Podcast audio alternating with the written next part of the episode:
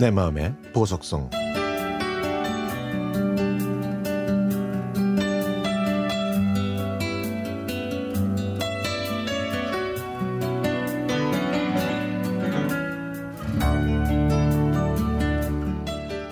제가 사는 아파트 단지의 작은 연못에는 봄부터 초가을까지 개구리 울음소리로 시끄럽습니다. 겨울에는 연못에 물을 빼는데 겨울에 어디서 지냈는지 봄만 되면 어김없이 모여서 우렁찬 소리로 아파트 전체에 자연의 연주를 들려주곤 하죠. 어머니가 돌아가신 지도 3년이 되어 갑니다. 척수염과 신장염으로 고생하실 때 쾌차하시길 기원하면서 관악산 계곡에서 올챙이 몇 마리를 페트병에 넣어와 연못에 풀어 놓았었습니다. 그 녀석들이 목청껏 노래하는 소리를 듣고 어머니가 기운을 차리시길 바랐나 봅니다.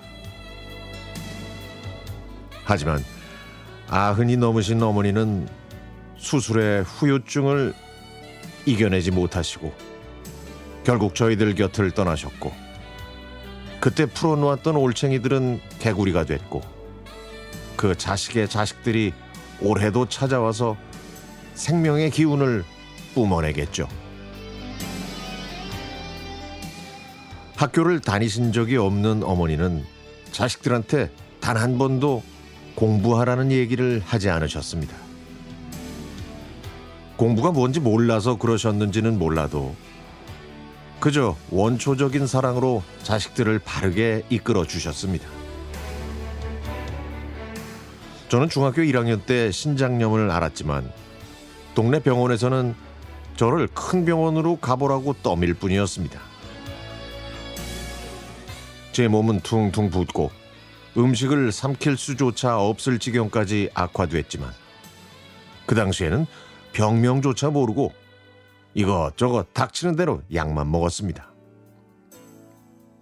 고기 먹고 체한 거라는 둥, 침을 온몸에 맞아야 한다는 둥, 근거 없는 민간요법까지 써보시던 어머니는 청개구리를 태워서 그 재를 먹으면 낫는다는 얘기를 들으시고는 12월 한겨울에 산속 계곡을 헤집어 청개구리를 잡아오셨습니다.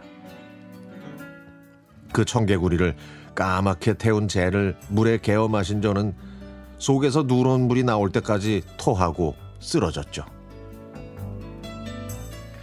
결국 저는 용하다는 내과에서 치료를 받고 나을 수 있었습니다. 막내 아들을 살려준 그 의사가 얼마나 고마우셨는지 어머니는 연신 굽신거리시며 정육점에서 산 돼지고기를 신문지에 둘둘 말아 내밀었지만 젊은 의사는 초로의 어머니께 반말로 됐다고 가져가라고 매몰차게 거절했습니다. 그 의사가 어머니를 함부로 대하는 모습을 지켜보던 14살의 저는 그 의사에게 화가 났고 어머니가 가여웠죠. 아마 그 순간이었던 것 같습니다. 어머니께 부끄러운 아들이 되지 말아야겠다고 결심한 순간이. 그래서 저는 열심히 공부해서 소위 명문대학이라고 하는 대학교에 갔습니다.